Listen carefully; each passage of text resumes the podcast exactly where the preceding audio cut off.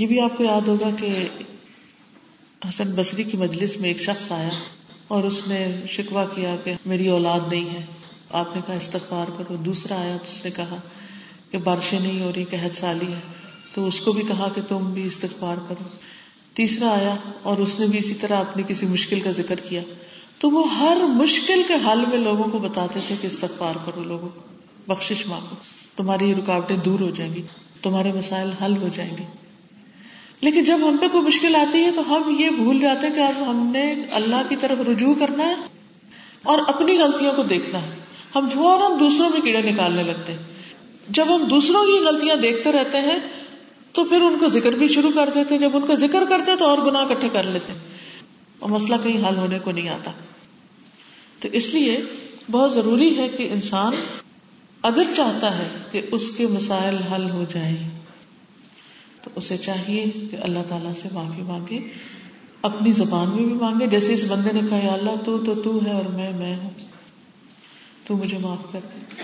کتنے سمپل الفاظ ہیں۔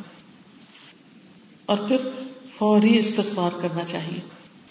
رسول اللہ صلی اللہ علیہ وسلم نے فرمایا، بائیں طرف والا فرشتہ جو گناہ لکھتا ہے، چھ گھڑیاں مسلمان گناگار بندے سے اپنا قلم اٹھائے رکھتا ہے۔ یعنی غلطی ہوئی؟ نہیں لکھتا نہیں لکھتا نہیں لکھتا۔ ویٹ کرتا ہے۔ اور جب وہ کوئی گناہ کرتا ہے، اگر وہ شرمندہ ہے اور گناہ سے استغفار کر لے، تو قلم رکھ دیتا ہے۔ ورنہ ایک گناہ لکھ دیتا ہے۔ ایک غلطی کا ایک گناہ لکھتا ہے۔ اور ایک نیکی لکھنے والا ایک نیکی کی دس نیکیاں لکھی جاتی دس گنا اس کا ادھر لکھا جاتا ہے۔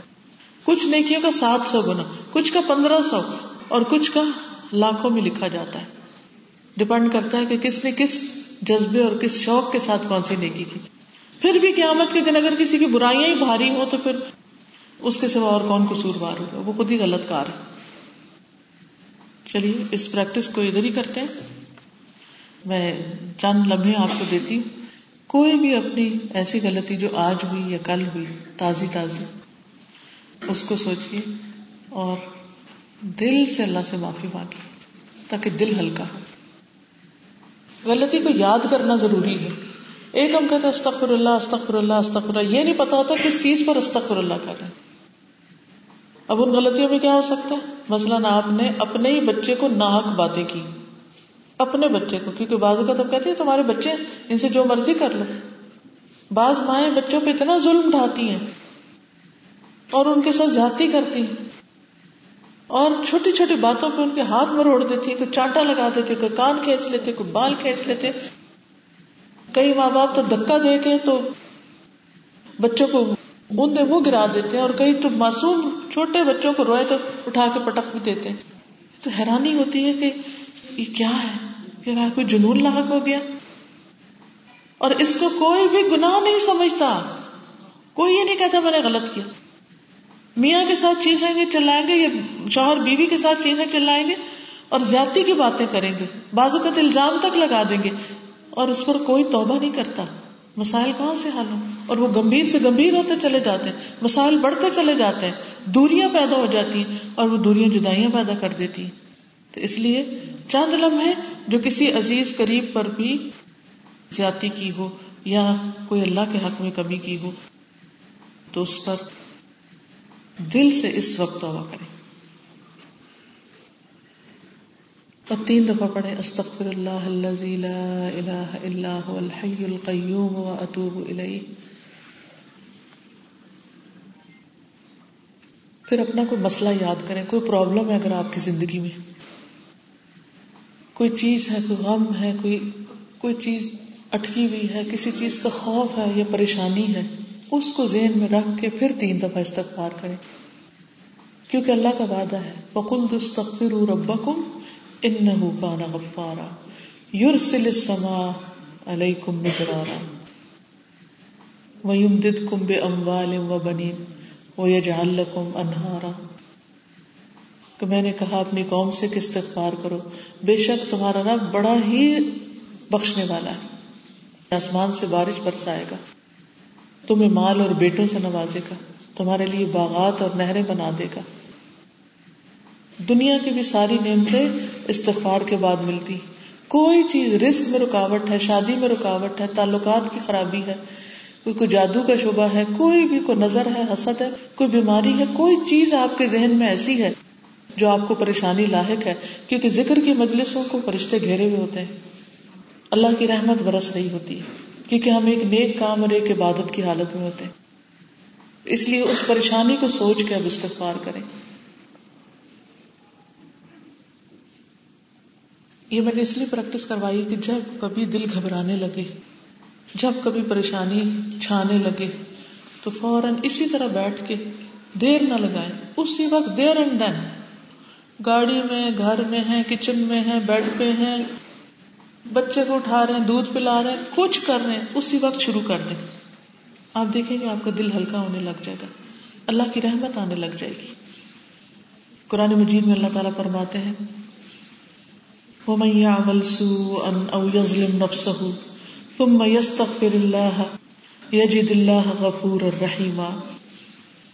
جو شخص کوئی برا کام کر بیٹھے یا اپنے آپ پر ظلم کر لے پھر اللہ سے بخشش مانگے تو اللہ تعالیٰ کو ضرور بخشش کرنے والا مہربان پائے گا۔ وہ ہمارا رب ہے۔ اس نے ہمیں پیدا کیا ہے۔ وہ صرف روٹی پانی نہیں دیتا، وہ گناہ بھی معاف کرتا ہے۔ وہ ہماری رکاوٹیں بھی دور کرتا ہے۔ ہمارے دکھ درد بھی دور کرتا ہے۔ اس لیے اس سے مانگنے میں دیر نہیں لگی۔ اور پھر وہ توبہ کرنے والوں سے محبت کرتا ہے۔ ان اللہ یحب التوابین۔ اگر ہم چاہتے ہیں کہ اللہ تعالیٰ ہم سے محبت کرے تو ہم توبہ کرنی شروع کر دیں تاکہ وہ ہم سے محبت کرے۔ تو اس طرح اللہ تعالیٰ کی محبت نصیب ہوتی ہے۔ اسی طرح حسن بصری کا ایک واقعہ ہے کہ انہوں نے بوجھ اٹھانے کے لیے ایک مزدور رکھا۔ کنسٹرکشن ہوتی ہے تو اینٹیں وغیرہ اٹھانی ہوتی ہیں، ویسے سامان اٹھانے کے لیے۔ تو وہ شخص سارا رستہ استخر اللہ الحمد للہ استخر اللہ الحمد للہ استخر اللہ الحمد للہ استخر اللہ یہ پڑھتا رہا۔ تو حسن بسری نے کہا کہ کیا بات ہے تم اس کے علاوہ کوئی کلام نہیں پڑھتے؟ یہی پڑھ رہے الحمد للہ استخر اللہ یعنی کام بھی کر رہے الحمد للہ استخر اللہ بھی پڑھ رہا ہے۔ اس نے کہا کہ میں نے آدھا قرآن یاد کر لیا ہے اور مجھے یہی پتا چلا ہے کہ بندہ دو حالتوں میں سے ایک میں ہوتا ہے۔ یا تو اللہ کی طرف سے اس میں کوئی نعمت آ رہی ہوتی ہے تو شکر واجب ہوتا ہے۔ یا اس کا کوئی گناہ ہوتا ہے تو اس پر استغفار واجب ہوتی ہے۔ اس لیے میں ہمیشہ یہی بولتا رہتا ہوں الحمد للہ استغفر اللہ الحمد للہ استغفر اللہ تو حسن بصری نے کہا، اے حسن، تجھ سے زیادہ سمجھدار تو یہ بوجھ اٹھانے والا ہے۔ یہ زیادہ عقل مند ہے۔ اس نے جو قرآن پڑھا، اس میں سے عمل کی بات لے کے شروع کر رکھا ہمیں بھی کتنے دن میں لمبے آتے ہیں، کتنا وقت ملتا ہے؟ بعض اوقات میں جیسے سڑک سے گزری تھی، آج بھی جیسے ٹریول کیا۔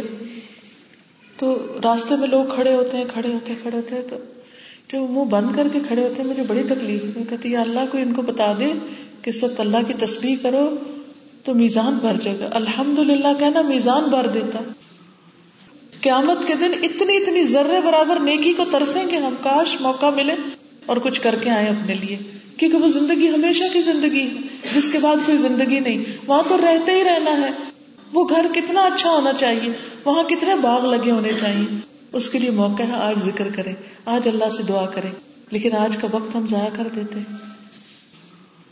بازو کا تو ہم لوگوں میں ہوتے تو نہیں کر پاتے ذکر۔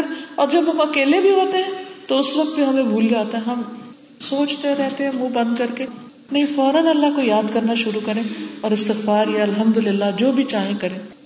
پھر اس کے بعد ہے، اپنے نفس کے شر اور برے اعمال سے پناہ مانگنا کہ اللہ یہ شادی تو ہو رہی ہے، ہم تیرے شکر گزار بھی ہیں، ہم اب تیری مدد چاہتے ہیں، تو ان سارے کاموں کو درست کر دے۔ ہم اپنے گناہوں پر بھی شرمندہ ہیں اور آئندہ بھی ہمیں اچھے ہی دن دکھانا۔ لیکن ہوتا یہ ہے صرف یہ سمجھتے ہیں کہ شادی کے لیے کپڑے تیار کر لیے جائیں، زیور تیار کر لیا جائے، تیاری کا ہی نام ہوتا اسی کو تیاری کہتے ہیں، جہیز تیار کر لیا جائے، کمرہ تیار کر لیا جائے، مہمانوں کی لسٹ بنا لی جائے، کھانا اچھا ہو جائے، بس۔ یہ بھول جاتے ہیں کہ اس کے علاوہ بھی کچھ لوازمات ہیں۔ کیونکہ یہ سب تو ہو جائے گا، گزر جائے گا۔ پھر لڑکا لڑکی ان کا آپس میں نباہ کیسے ہوگا؟ تو خاص طور پر ماؤں کو، بچوں کو بھی اور ماؤں کو میں یہ تلقین کروں گی۔ کہ وہ لازمی طور پر اپنی دعاؤں، اپنی نمازوں میں اور خوشبو پیدا کریں اور خاص نفل پڑھ کے دعائیں کریں کہ یا اللہ، تو آنے والے دنوں کو ہمارے لیے خوش قسمتی کا باعث بنا دے۔ ان بچوں کی آپس میں خوب موافقت کر دے۔ ان کے درمیان محبت پیدا کر دے۔ اور ان کو بہترین خاندان بنانے کی توفیق عطا کر۔ کیونکہ ماں باپ سے جو پھر آگے بچے اور نسل اور اولاد چلتی ہے اس کی تعلیم اور تربیت اور اس کی جو ضرورت ہے، محبت اور توجہ اور کیئر، یہ ساری چیزیں بھی اچھے ماں باپ ہی دے سکتے ہیں نا۔ اور ماں باپ رول ماڈل ہوتے ہیں۔ ہم بچوں سے تو چاہتے ہیں ان کی اچھی تربیت ہو، لیکن ہم ان کو اچھا نمونہ نہیں دیتے۔ ہمارے بچے ہمیں دیکھتے ہیں نا کہ ہم کیا کر رہے ہیں۔ اکثر مائیں کہتی ہے کوئی تربیت کا اچھا سا ٹپ بتا دیں۔ میں ہمیشہ یہی کہتی ہوں جو ہم ان سے ایکسپیکٹ کرتے ہیں، جو ہم ان سے چاہتے ہیں، وہ انہیں کر کے دکھا دیں۔ تو وہ خود بخود ہی ہمیں دیکھ کے کرنے لگ جائیں گے، پھر بہت کہنا بھی نہیں پڑے گا۔ تو اگلا کرنے کا کام اس خطبہ نکاح میں کیا ہے؟ ونعوذ باللہ من شرور انفسنا ومن سیئات اعمالنا کہ ہم اپنے آپ کو، اپنے نفس کے شر اور برے اعمال کے جو برے نتیجے ہیں، ان سے بچا کر اپنے آپ کو اللہ کی پناہ میں دیتے ہیں۔ کیونکہ گناہ جو ہوتا ہے نا وہ بیج کی طرح ہے جیسے کانٹے۔ کانٹوں والا درخت جو اگائے گا، اسے لازمی کانٹوں سے واسطہ پڑے گا۔ یہ نہیں ہو سکتا کہ ہم غلط کام کریں اور نتیجہ اچھا نکل آئے۔ یا مثال کے طور پہ آپ دیکھیے یہ دو گلاس رکھے ہوئے ایک میں جوس ہے اور ایک میں پانی۔ جس میں پانی ڈالا گیا، وہ جب آپ پیئیں گے تو پانی ہی آئے گا۔ اور جس میں جوس ڈالا گیا، جب اس کو پیئیں گے تو جوس ہی نکلے گا۔ بالکل اسی طرح جب ہم گناہ کرتے ہیں، تو اس سے جو فصل نکلتی ہے، وہ خراب ہی نکلتی۔ اور جب نیکی کرتے ہیں تو اس سے جو باہر آتا ہے وہ فائدہ مند ہوتا ہے۔ اب وہ جو ہم نے بویا کاٹنا تو خود ہی ہے، لیکن اللہ کی رحمت بڑی وسیع ہے۔ اگر اللہ تعالیٰ سے دعا کر لیتے ہیں کہ اللہ، ہم نے تو غلط کیا، لیکن آپ ہمیں اس کے برے نتیجے سے بچا لیں۔ کیونکہ آپ بچا سکتے ہیں۔ تو بعض اوقات انسان کو ایک رسک ملنے والا ہوتا ہے اور محبت بھی ایک رسک ہے۔ دنیا کی ہر نعمت ایک رسک ہے۔ لیکن جب وہ گناہ کرتا ہے تو اس رسک سے محروم ہو جاتا ہے۔ وہ رسک روک دیا جاتا ہے۔ تو اس کے لیے کیا ضروری ہے؟ کیا کرنا چاہیے؟ ہمیشہ اللہ تعالی سے دعا کرتے رہنا چاہیے کہ یا اللہ، ہمیں ہمارے نفس کے حوالے نہ کرنا۔ ہمیں ہمارے نفس کے شر سے اور ہمارے نفس کے شر سے دوسروں کو بھی بچانا۔ کیونکہ بعض اوقات ہم اپنے آپ کو اچھا سمجھ رہے ہوتے ہیں اور دوسرے کو ہی خراب سمجھتے ہیں۔ جبکہ خرابی ہر انسان کے اندر ہے۔ قرآن مجید میں نہیں آتا، وما ابری نفسی ان نفس اللہ تم بسو میں اپنے نفس کو بری ذمہ قرار نہیں دیتا۔ نفس تو انسان کو برائی پہ اکساتا ہی رہتا ہے۔ تو جب ہمارا نفس ہمیں ہمارے اندر ایسی چیزیں پیدا کرتا رہتا ہے، تو ہم کیسے دعویٰ کر سکتے ہیں کہ ہمارے اندر کوئی خرابی نہیں؟ نبی صلی اللہ علیہ وسلم کی تعلیمات سے بھی یہ پتہ چلتا ہے اور قرآن مجید میں اللہ تعالیٰ فرماتے ہیں اللہ تو زکو انفسکم اپنے آپ کو پاکیزہ مت کہو کہ ہم بہت اچھے ہیں۔ رسول اللہ صلی اللہ علیہ وسلم نے فرمایا، تم میں سب سے بہتر وہ ہے جس سے خیر کی امید ہو اور اس کے شر سے امن ہو اور سب سے برا وہ شخص ہے جس سے خیر کی توقع نہ ہو اور اس کے شر سے امن نہ ہو۔ یعنی آپ ہر طرح کے لوگوں سے ملتے ہیں نا؟ تو ان میں سے کچھ لوگ ایسے ہوتے ہیں کہ ان سے آپ کبھی بھی ملیں، کہیں بھی ملیں، تو آپ کو اتنا ٹرسٹ اور تسلی ہوتی کہ ان سے خیر ہی پہنچے گی۔ یہ میری برائیوں سے درگزر کریں گے، مجھے معاف کر دیں گے۔ میرا خیال رکھیں گے، میرے لیے کیئرنگ ہے۔ اور کچھ لوگوں سے ملتے تو آپ ڈرے ہوئے ہوتے ہیں کہ پتہ نہیں کون سی غلطی، اور غلطی نہ بھی ہو تو اس کو بھی غلطی بنا کے ذمہ کر دیں۔ گے اور کسی بھلائی کی توقع نہیں ہوتی۔ لیکن کیوں ملتے ہیں آپ؟ کبھی مجبوری ہوتی ہے، کبھی رشتے داری ہوتی ہے، کبھی کوئی ایسا موقع ہوتا ہے کہ جس کو آپ اوائڈ نہیں کر سکتے، آپ کو ملنا ہی پڑتا ہے۔ لیکن جب ملتے ہیں، یوں لگتا ہے کہ کانٹے کو ہاتھ لگا کے آگے بات کریں گے تو مزاق اڑائیں گے یا ٹانٹ کریں گے یا اپنے آپ کو بڑا ثابت کریں گے، تو پھر انسان کا دل چاہتا ہے کہ کہیں چھپ ہی جائے ان سے، لیکن چھپ بھی نہیں سکتا کیونکہ انسان ہے، انسانوں کی ضرورت بھی ہوتی ہے۔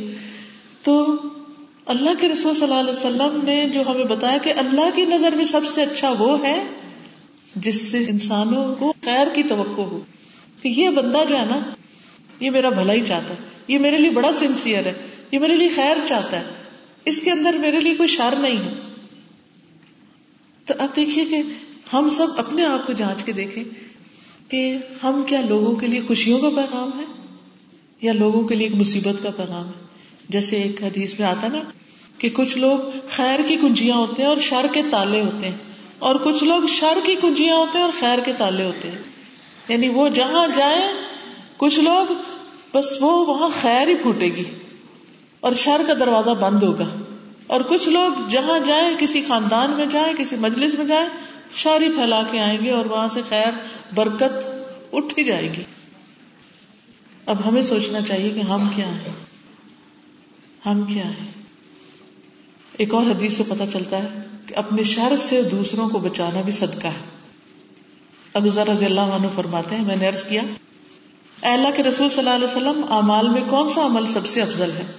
آپ نے فرمایا، اللہ پر ایمان اور اس کے راستے میں جہاد۔ میں نے عرض کیا، کون سا غلام آزاد کرنا سب سے افضل ہے؟ فرمایا، جو اس کے مالک کے نزدیک سب سے اچھا اور قیمتی ہو۔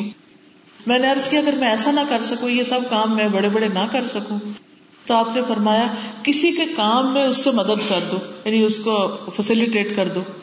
یا کسی بے ہنر آدمی کی مدد کر دو یعنی اس کو کوئی اسکل سکھا دو کہ وہ اپنے کمانے کے قابل ہو جائے۔ میں نے ارض کیا، اگر اس میں سے بھی کچھ نہ کر سکوں، پھر میں کیا کروں؟ تو آپ نے فرمایا، اپنے شر سے دوسروں کو محفوظ رکھو، کسی کو تکلیف نہ دو۔ یعنی اگر تم کسی کے کام کے نہیں ہو، کسی کو کوئی فائدہ نہیں پہنچا سکتے، تو پھر کم سے کم تکلیف تو نہ دو۔ تو ہر انسان کی جو ویلو ہے نا، جو قیمت ہے، وہ اس میں ہے کہ وہ دوسروں کے لیے کتنے بھلے کا، کتنے فائدے کا ہے۔ اور کسی انسان کے لیے سب سے ذلت کی جگہ یہ کہ وہ دوسروں کی نگاہوں میں کتنا ذلیل ہے اور کس قدر تکلیف دینے والا انسان ہے۔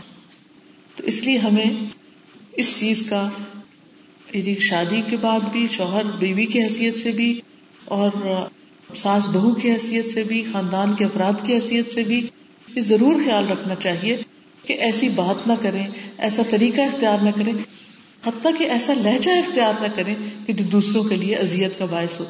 کیونکہ جو برے اعمال ہیں ان کے آسار بھی برے ہوتے ہیں۔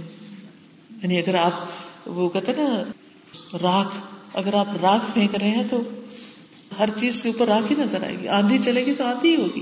مٹی پھیلے گی ہر طرف، ہر چیز کے اوپر۔ کیونکہ اللہ تعالیٰ فرماتے ہیں، ظہر الفساد فی البر والبحر بما کسبت اید الناس۔ سمندر اور خشکی میں فساد پھیل گیا۔ اس وجہ سے جو لوگوں کے اپنے ہاتھوں کی کمائی ہے، لوگوں نے خود پھیلایا۔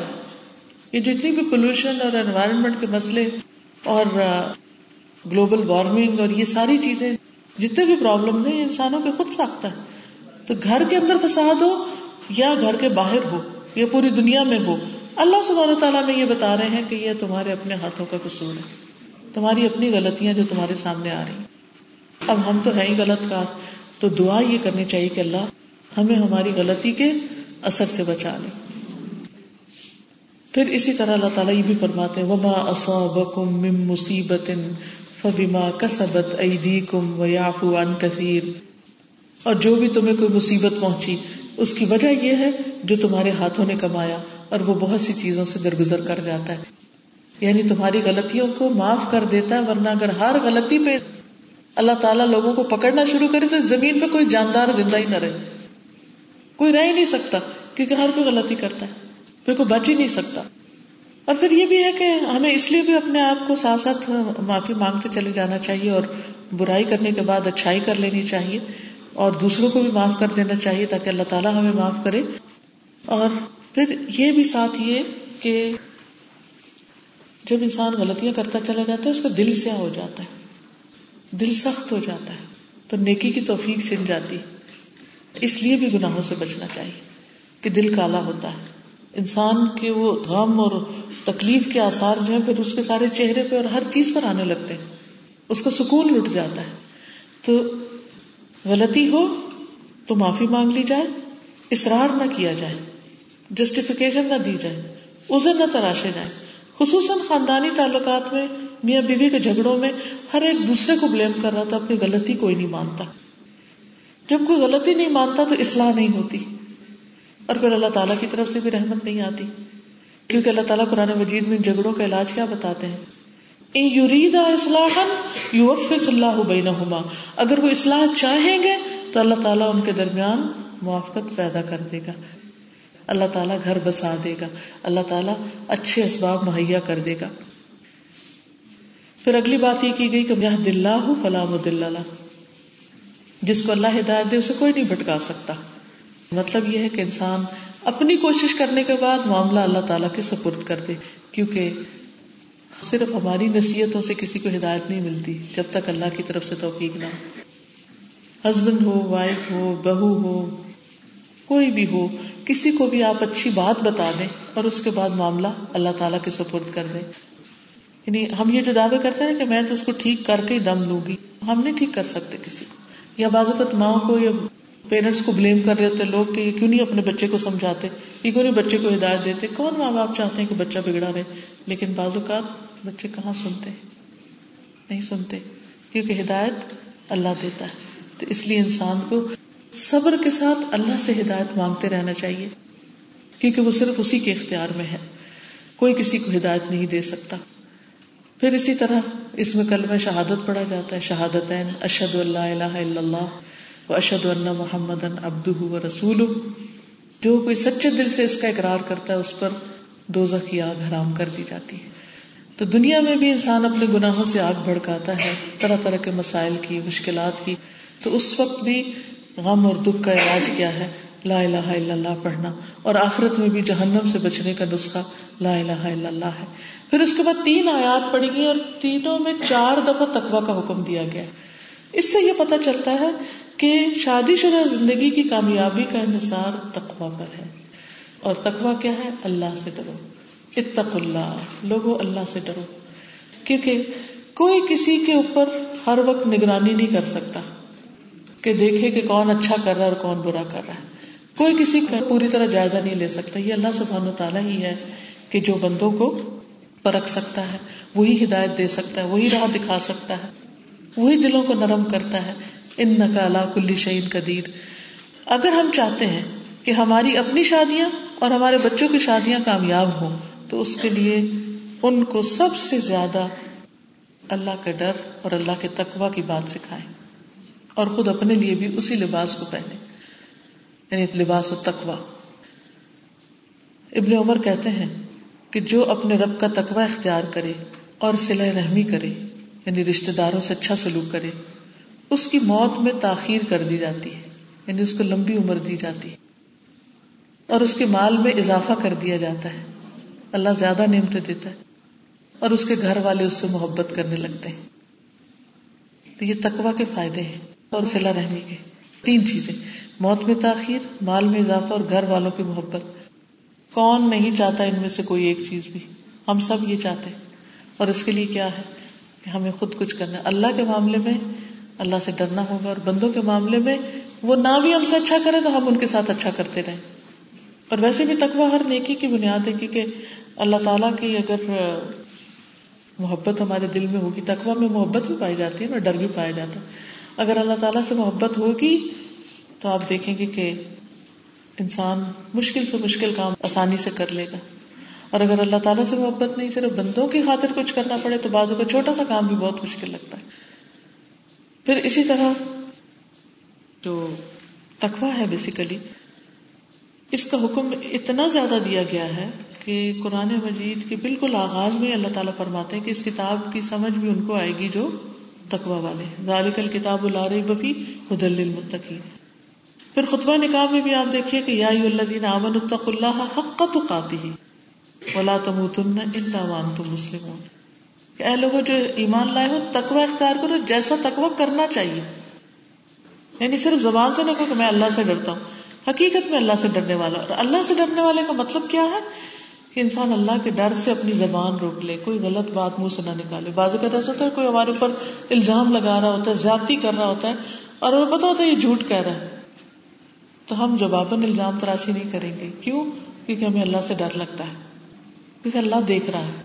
اصل میں تقوی اس بات کے احساس کا نام ہے کہ ہمارا رب ہمیں دیکھ رہا ہے۔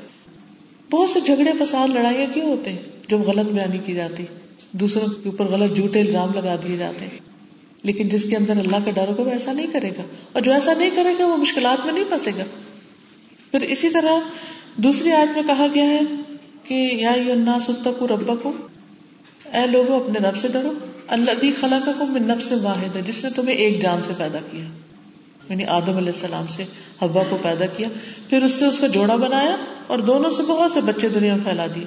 آج ہم دیکھیں جتنی بھی دنیا میں مخلوق ہے، سب آدم کے بچے سب آدم کی اولاد ہے اس رشتے میں ہر ایک دوسرے سے کسی نہ کسی طرح رشتے داری ہے۔ اور پھر خاص طور پر رشتے داریوں کے بارے میں اللہ سے ڈرنے کا وطق اللہ بھی ولرحام کیونکہ بعض شادیاں خاندانوں کے اندر ہی ہو جاتی ہیں، جب شادی ہوئی، کوئی کمی بیشی ہوتی ہے، تو خاندان ٹوٹ جاتے ہیں۔ اور جب خاندان ٹوٹتے ہیں تو ایک فساد پھیلتا ہے۔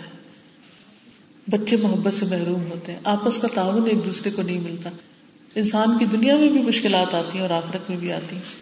تو اس لیے بہت ضروری ہے کہ انسان اپنے اوپر اللہ کی نگرانی کو سمجھتے ہوئے اللہ سے ڈرتا رہے کیونکہ فرمایا ان اللہ کانا علی کم رقیبہ اللہ تعالیٰ تم پر خود نگرانی کر رہا ہے۔ اور جو اللہ سے ڈرتا ہے، قرآن مجید میں آتا ہے، اس کے لیے مشکلات سے نکلنے کا راستہ بن جاتا ہے۔ وہ میں یتق اللہ یا مخرجا وہ یرزق من حیث لا يحتسب۔ جو اللہ کا تقوی اختیار کرے گا، اللہ اس کے لیے مشکل سے نکلنے کا راستہ بنا دے گا اور اس کو وہاں سے رسک عطا کرے گا جہاں سے اس کا گمان بھی نہیں وہاں سے رسک آئے گا کہ اس نے سوچا بھی نہیں ہوگا کبھی، خواب میں بھی نہیں دیکھا ہوگا۔ اور یہ صرف اس شخص کے لیے وعدہ ہے اور خوشخبری ہے جو صرف اللہ کے ڈر سے کسی پر زیادتی نہ کرے۔ اللہ کے ڈر سے کوئی غلط کام نہ کرے کہ میرا رب مجھے دیکھ رہا ہے۔ پھر معاملات میں آسانیاں ہو جاتی ہیں جو تقوی اختیار کرتا ہے۔ فرمایا وہ میں اللہ یہ جا اللہ من امر ہی یسرا جو اللہ کا تقوی اختیار کرے گا، اللہ اس کے لیے ہر معاملے میں آسانی کر دے گا۔ اس کے راستے آسان ہو جائیں گے۔ زندگی آسان ہو جائے گی۔ اس کی رکاوٹیں دور ہو جائیں گی۔ پھر گناہوں کی معافی کا وعدہ ہے۔ وہ میت اللہ یو کفر ان آتی ہی وہ یوزم لہو اجرا جو اللہ سے ڈرے گا، اللہ اس سے اس کی برائیوں کو دور کر دے گا یعنی اسے نیک بنا دے گا۔ اور اس کو بہت بڑا اجر عطا کرے گا۔ پھر اسی طرح آخرت میں ایسے لوگوں پر کوئی غم نہ ہوگا۔ ایسے لوگوں کے لیے جنت میں جانے میں کوئی رکاوٹ نہیں ہوگی۔ جب آپ سے پوچھا گیا کہ عام طور پر لوگوں کو کون سی چیز جنت میں لے جائے گی، تو آپ نے فرمایا اچھا اخلاق اور اللہ کا ڈر۔ یعنی لوگوں کے ساتھ اچھی طرح پیش آؤ اور اللہ سے ڈرو۔ اور اللہ سے ڈرنے میں یہ بھی آتا ہے کہ جو بھی کام کرو، اللہ ہی کی خاطر کرو۔ اور دوسرے پھر یہ ہے کہ خاص طور پر سلا رحمی کا حکم دیا گیا کہ رشتے داروں کے حقوق کا خیال رکھو۔ یاد رکھیے کہ رشتے دار انسان ہمیشہ ان سے کوئی نہ کوئی ناراضگی رکھتا ہی ہے۔ کیوں؟ کیونکہ ان سے توقعات بڑی ہوتی ایکسپیکٹیشن بڑی ہوتی۔ جو دوسرے باہر کے لوگ ہوتے ہیں، ان سے ہم اتنا نہیں ایکسپیکٹ کرتے۔ وہ ہمارے ساتھ اچھے ہوں تو ہم شکر گزار ہوتے ہیں نہ ہو تو ہم کہتے ہیں کہ ٹھیک ہے۔ لیکن رشتے دار ہم کہتے ہیں یہ تو رشتے دار ہیں، ان کو تو اچھا ہی ہونا چاہیے۔ اور پھر جب وہ اچھے نہیں ہوتے، وہ انسان ہے ان سے بھی غلطیاں ہوں گی۔ پھر ہمارا دل چھوٹا ہوتا ہے، پھر ہمارے دلوں میں وسوسے آتے ہیں، پھر ہم ان سے ناراض ہونے لگتے ہیں۔ پھر ان کے خلاف کوئی بات کر جاتے وہ بات ان کو پہنچ جاتی اور زیادہ فساد شروع ہو جاتا تو اس طرح جھگڑے کہیں ختم ہونے کا نام نہیں لیتے۔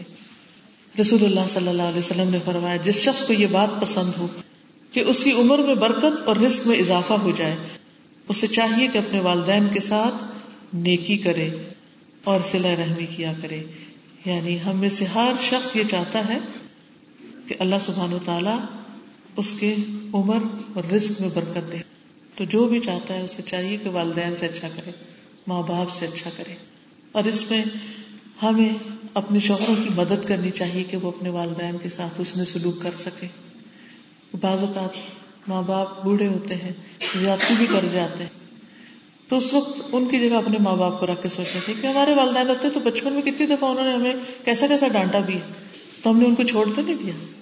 تو اگر ساس یا سسر میں سے کوئی زیادتی کر جاتا ہے، تو چھوڑ تو نہیں دیتے۔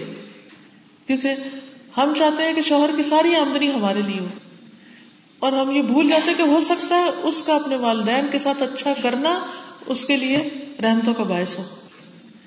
اس معاملے میں دل کھلا رکھنا چاہیے۔ اس کا یہ مطلب نہیں کہ شوہر کو یہ حق مل گیا کہ بیوی بچوں کا حق مار کے سب کچھ والدین کو ہی دے دے۔ یہ بھی زیادتی ہے۔ لیکن اولاد کو دینے کے ساتھ ساتھ والدین کی ضروریات پوری کرنے میں دل چھوٹا نہیں ہونا چاہیے۔ پھر اسی طرح جو شخص سلا رحمی کرتا ہے، اس کو دنیا میں جلدی اس کا اجر مل جاتا ہے۔ حدیث میں آتا ہے، جس نیکی کا بہت جلد اجر ملتا ہے، وہ سلا رحمی ہے۔ یہاں تک کہ کچھ گھرانوں کے لوگ فاجر و فاسق ہوتے ہیں۔ جب وہ سلا رحمی کرتے ہیں تو ان کے مال بڑھ جاتے ہیں، ان کے افراد کی کثرت ہو جاتی ہے۔ پھر اسی طرح نبی صلی اللہ علیہ وسلم نے فرمایا، جو شخص صلاح رحمی کے لیے جتنا زیادہ عطیہ دیتا ہے، اللہ تعالیٰ اس کے مال میں اتنا ہی اضافہ کر دیتا ہے۔ یعنی آپ اپنے رشتے داروں کو جو دیں گے، اللہ تعالیٰ واپس آپ پر لوٹا دے گا۔ لیکن جو شخص رشتہ توڑے، اللہ سبحان و تعالیٰ اس کو دنیا میں بھی سزا دیتے ہیں۔ اور حدیث میں آتا ہے کہ کاتے رحم جو وہ جنت میں نہیں داخل ہو سکے گا۔ پھر اسی طرح سلا رحمی جو ہے، اس کا اجر ایمان کے ساتھ ہے۔ اور آخری آیت کیا ہے؟ ان اللہ کانا علی کم رقیبہ بے شک اللہ تم پر نگرانی کر رہا ہے۔ یعنی جو بھی تم شکر کرو گے استغفار کرو گے ذکر کرو گے لوگوں کے حقوق کا خیال رکھو گے ان ساری چیزوں میں یاد رکھو تم۔ یہ سب کچھ اللہ کے لیے کرو گے کہ وہ ڈائریکٹ دیکھ رہا ہے کہ میرا بندہ کہاں کیا کر رہا ہے۔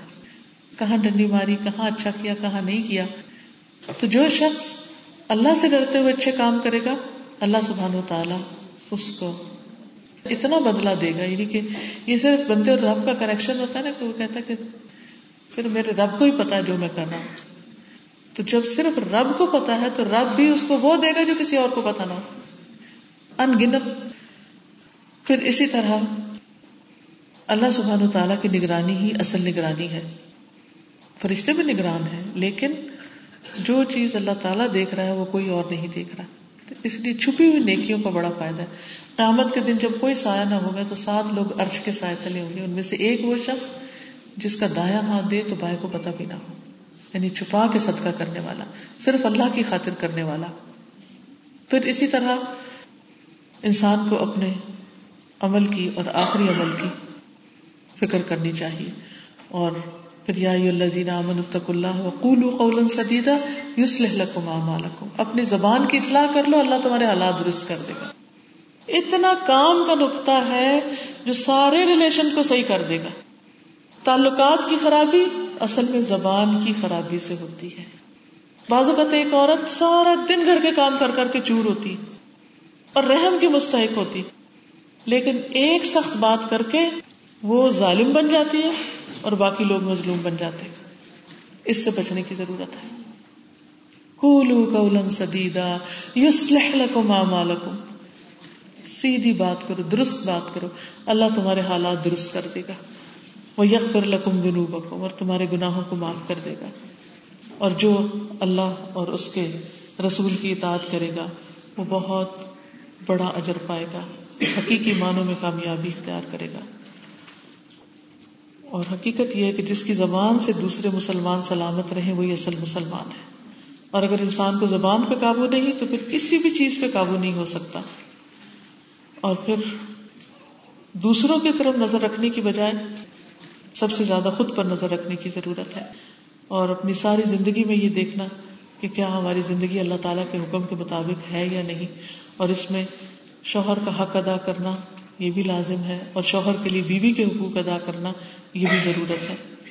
شوہر کا حق کتنا ہے؟ نبی صلی اللہ علیہ وسلم نے فرمایا، اگر میں اللہ کے علاوہ کسی دوسرے کو سجدہ کرنے کا حکم دیتا تو بیوی کو دیتا کہ وہ شوہر کو کرے۔ اس سے اندازہ لگا لیں کہ بیوی کے لیے شوہر کا مقام کتنا بڑا ہے۔ لیکن عام طور پر ہم ہم سوچتے ہیں کہ ہم تو خود کماتے ہیں، ہم زیادہ پڑھے لکھے ہم زیادہ مالدار وغیرہ وغیرہ۔ کوئی بھی بہانہ تلاش کر کے ہم دوسرے شخص کو اس کا حق نہیں دے۔ اب شوہر کا جو حق ہے وہ اللہ نے دیا ہے۔ اللہ نے دیا ہے۔ یہ نہیں کہ ہم نے خود ہی کو ڈیوائڈ کر لیا کہ اس کا زیادہ حق اور اس کا کم ہے۔ لیکن ایک گھر کے نظام کو چلانے کے لیے اللہ تعالیٰ نے اس کو ذمہ دار بنایا قبام بنایا ہے۔ رسول اللہ صلی اللہ علیہ وسلم نے فرمایا، عورت اس وقت تک ایمان کی مٹھاس نہیں پا سکتی جب تک شوہر کا حق ادا نہیں کرتی۔ نماز روزے، باقی نیکی، صدقہ، خیرات سب ایک طرف جب تک شوہر کے ساتھ نہ بنائے اس وقت تک کسی چیز کی ویلو نہیں۔ پھر اسی طرح ایک جگہ پر آپ نے فرمایا کہ وہی تمہاری جنت اور وہی تمہاری جہنم ہے۔ پھر اسی طرح شوہر کا حق اتنا ہے کہ وہ عورت کو جہاں بھی بلائے اس کے لیے جانا لازم یہ نہیں کہہ سکتی میں یہاں یہاں نہیں جا سکتی، وہاں نہیں جا سکتی، یہ نہیں کر سکتی، وہ نہیں کر سکتی، نہیں۔ اطاعت لازم ہے۔ فصالحات قانتات نفلی روزہ رکھنے کی بھی اجازت نہیں، شوہر کی اجازت کے بغیر۔ کسی غیر مرد کو گھر میں نہیں آنے دینا چاہیے۔ کسی غیر مرد سے شوہر کی اجازت کے بغیر باتیں نہیں کرنی چاہیے۔ پھر اسی طرح شوہر کی اجازت کے بغیر اس کے مال میں سے کچھ خرچ نہیں کرنا چاہیے نہیں بڑے بڑے گفٹ، چھوٹی موٹی چیزیں تو کوئی بات نہیں۔ پھر بیوی کے بھی کچھ حقوق ہیں، صرف شوہر کے نہیں ہیں۔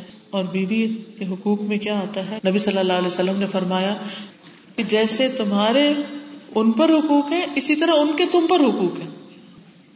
بلا ہن بسل اللہ علیہ بالمعروف۔ قرآن یہ بتاتا ہے۔ ہمارے یہاں عام طور پر کیا کہ عورت کو ساری قربانیاں کرنی چاہیے اور مرد کے صرف حقوق ہی حقوق ہے اسلام نے یہ نہیں بتایا۔ مرد کی بھی ذمہ داری ہے عورت کی بھی ذمہ داری ہے اور دونوں کو پورا کرنا چاہیے۔ اور قرآن کیا کہتا ہے؟ ولا ہن اور ان عورتوں کا حق ہے مصر اللہ علیہ اتنا ہی جتنی ان پہ ذمہ داریاں رسول اللہ صلی اللہ علیہ وسلم نے یہ بھی فرمایا، ایک صحابی تھے، وہ دن بھر روزہ رکھتے، رات کو عبادت کرتے اور بیوی کی طرف توجہ نہیں کرتے تھے۔ تو آپ نے ان کو بلایا اور پہلے تحقیق کی، معاملے کی۔ تو انہوں نے جب اقرار کیا تو آپ نے فرمایا، تیرے جسم کا بھی تجھ پر حق ہے، تیری آنکھوں کا بھی تجھ پر حق ہے، تیری بیوی کا بھی تجھ پر حق ہے۔ یعنی صرف عبادت کافی نہیں، تمہیں اپنی بیوی کے بھی حقوق دینے چاہیے۔ پھر بیوی کے اوپر خرچ کرنا شوہر کی ذمہ داری ہے۔ آپ صلی اللہ علیہ وسلم نے فرمایا کہ آدمی کو ہلاک کرنے کے لیے اتنا گنا ہی کافی ہے کہ جس کا خرچ اس کے ذمے وہ خرچ ادا نہ کرے۔ پھر بیوی کو مارنا ناحک مارنا جو چاہیے، حرام ہے۔ پھر اسی طرح بیوی سے اچھے اخلاق سے پیش آنا ضروری ہے۔ نبی صلی اللہ علیہ وسلم نے فرمایا، ایمان کے لحاظ سے کامل مومن وہ ہے جو اخلاق میں سب سے اچھا ہو اور تم میں سے سب سے بہتر وہ ہے جو اپنی بیوی کے حق میں اچھا ہو۔ یعنی اصل اخلاق کسی بھی انسان کا کہاں سے پرکھا جائے گا کہ وہ اپنی بیوی کے ساتھ کیسے گفتگو کرتا ہے، کیسے معاملہ کرتا ہے، کیسا رویہ رکھتا ہے، اس کو کتنی عزت دیتا ہے۔ دیکھیے، بیوی کی عزت تو شوہر کے ساتھ ہے۔ اگر شوہر بیوی کو عزت دے گا تو باقی گھر والے بھی دیں گے۔ تو جو شوہر اپنی بیوی کو عزت نہیں دے گا، باقی گھر والے اس کو کہاں سے پوچھیں گے؟ تو اس لیے شوہر کی ذمہ داری ہے کہ وہ بیوی کے ساتھ اچھے اخلاق سے پیش آئے۔ پھر بیوی پہ خرچ کرنے کا اجر، گھر والوں پہ خرچ کرنے کا اجر، باقی سب جگہ مال خرچ کرنے سے زیادہ ہے۔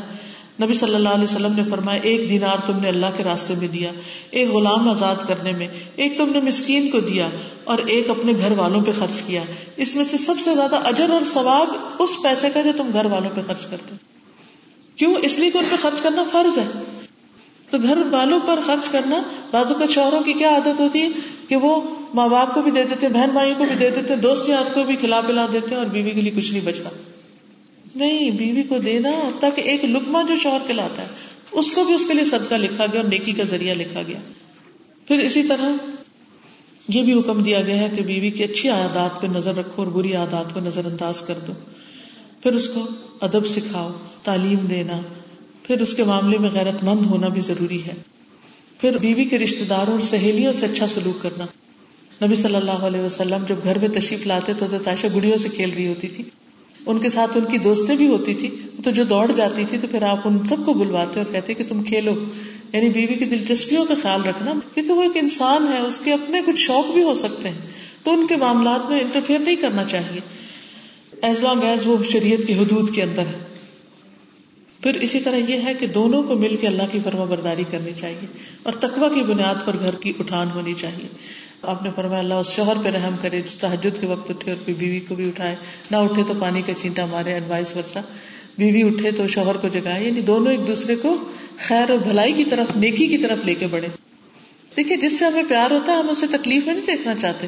اگر ہمیں واقعی اپنے گھر والوں سے پیار ہے تو پھر ان کی دنیا آخرت دونوں کی بھلائی کی فکر کرنی چاہیے۔ پھر ایک اور خاص تلقین جو کی گئی کہ میاں بیوی ایک دوسرے کے راز باہر شیئر نہ کریں۔ بعض تعلقات میں خرابی اس وجہ سے ہو جاتی ہے کہ شوہر بالکل پرائیویٹ باتیں جو بیوی کی تھی وہ جا کے ماں کو یہ ادھر ادھر بتا دیتے اسی طرح بعض لڑکیوں کی عادت ہوتی ہے وہ سہیلیوں کے ساتھ بالکل پرائیویٹ لائف کی باتیں جو ہے وہ شیئر کرتی ہیں۔ تو اس چیز سے بھی بچنا چاہیے کیونکہ اس سے بھی بہت سی خرابیاں پیدا ہوتی ہیں۔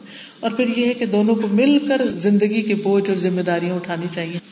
یہ نہیں کہ شوہر بیوی پہ ساری ڈال دے یا بیوی شوہر پہ ڈال دے، دونوں ہی اس میدان میں اسٹرگل کریں۔ کیونکہ دونوں کے بچے ہیں، دونوں کا گھر ہے، دونوں کا خاندان ہے، تو ایک کمپینین شپ ہونی چاہیے۔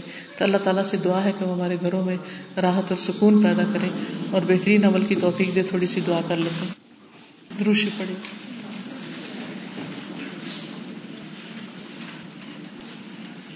سبحان اللہ والحمد للہ۔ ولا الہ الا اللہ واللہ اکبر۔ ولا حول ولا قوة الا بالله العلي العظيم. اللهم صل على محمد وعلى آل محمد كما صليت على إبراهيم وعلى آل إبراهيم إنك حميد مجيد. اللهم بارك على محمد وعلى آل محمد كما باركت على إبراهيم وعلى آل إبراهيم إنك حميد مجيد. ربنا آتنا في الدنيا حسنة وفي الآخرة حسنة وقنا عذاب النار. ربنا هب لنا من ازواجنا وذرياتنا قرة اعين واجعلنا للمتقين اماما.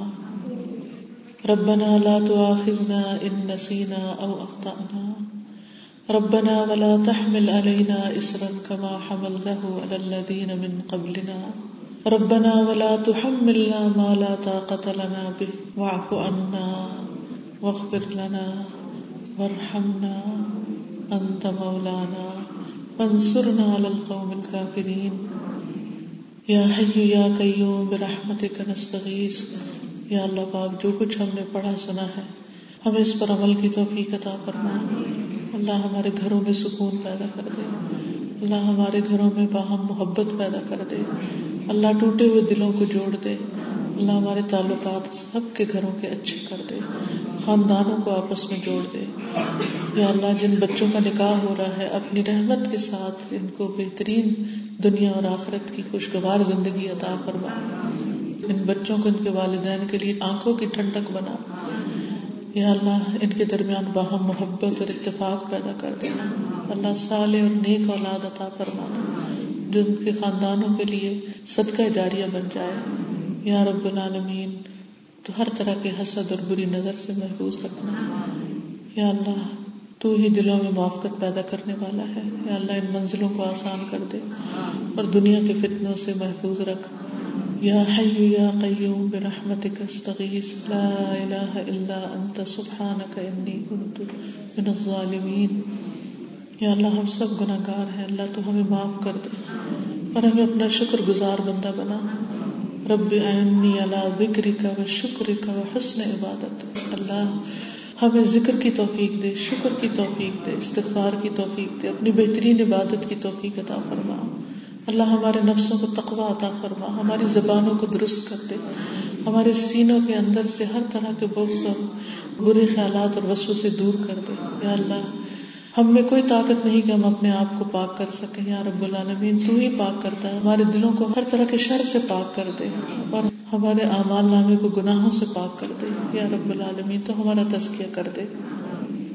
یا اللہ، جس طرح ہمیں دنیا کے گھروں کی فکر ہے، ہمیں آخرت کی بھی فکر لگا دے۔ یا اللہ، ہم سب کو جنت الفردوس میں جگہ عطا فرمانا یا رب العالمین، تو ہم سب پر اپنی رحمت فرمانا ہمیں بلا حساب بخش دینا۔ اللہ جو لوگ یہاں آئے ہیں، ان کے دلوں میں جو دعائیں ہیں، نیک تمنا ہیں، تو ان کو پورا فرما۔ یا حیو یا قیوم برحمت کا استغیث یا اللہ، جنہوں نے اس مجلس کا اہتمام کیا، انہیں اس کا بہترین اجر عطا فرما۔ یا رب العالمین، ان کے خاندان میں خوشیاں اور سکون پیدا فرما۔ یا اللہ، جو کام کر رہے ہیں، اس سے برکت پیدا فرما۔ یا اللہ، تو ہم سب پر اپنی رحمت نازل فرما۔ یا اللہ، سب پر برکت نازل فرما۔ ربنا تقبل منا انك انت السميع العليم وتب علينا انك انت التواب الرحيم. وصلى الله تعالى على خير خلقه محمد وعلى اله واصحابه واهل بيته اجمعين برحمتك يا ارحم الراحمين. الهي امين سبحانك اللهم وبحمدك اشهد ان لا اله الا انت استغفرك واتوب اليك السلام علیکم ورحمۃ اللہ وبرکاتہ